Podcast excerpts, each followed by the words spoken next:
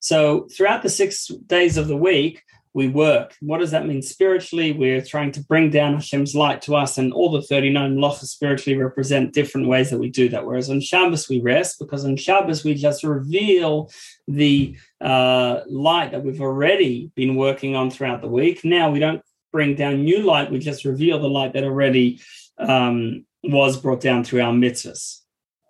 And therefore, Shabbos is a day of pleasure when that light of Hashem is revealed. And that's why on Shabbos we're asking, sanctify us with your mitzvahs, because it's not something that was done already. It's something we're trying to accomplish now. We're trying to reveal Hashem's light. And that's why it's in the second person, uh, your mitzvahs, because on Shabbos, Hashem's actually uh, revealed to us. And um, that's uh, and therefore uh, it's not just a sort of something superficial around us, but we internalize it within.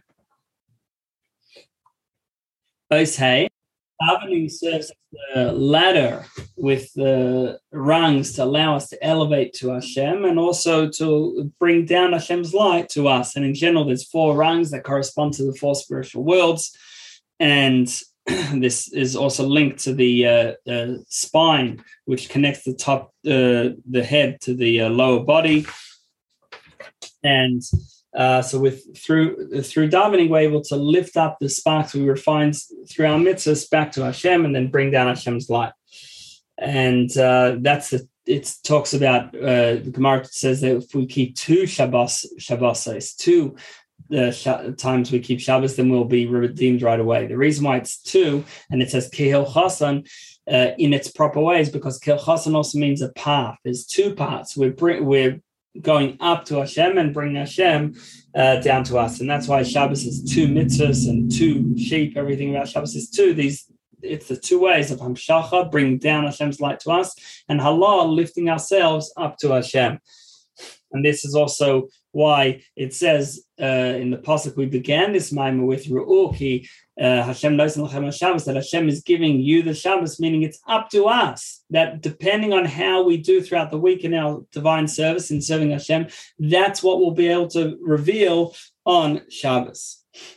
Now, uh, this is the meaning, you know, Svav discusses also and I say that uh, Ad Ya'avor Hashem Ad Ya'avor Zukanisa that uh, there's two times it, it describes in Az Yashir that we pass. One is passing up towards Hashem, the other is passing down, uh, bring uh, godliness down to us.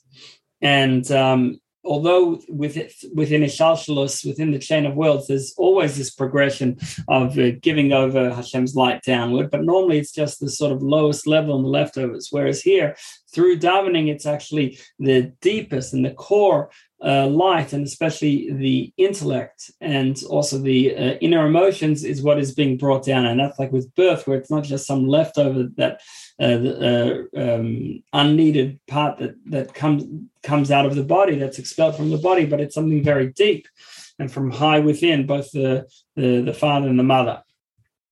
And uh, although this is true about davening throughout the week, but that only brings it uh, it, it, it, only uh, brings it out, um, reveals Hashem's light in the world of Atzilus, but to bring it down to this physical world, that's only on Shabbos and Yom Tov.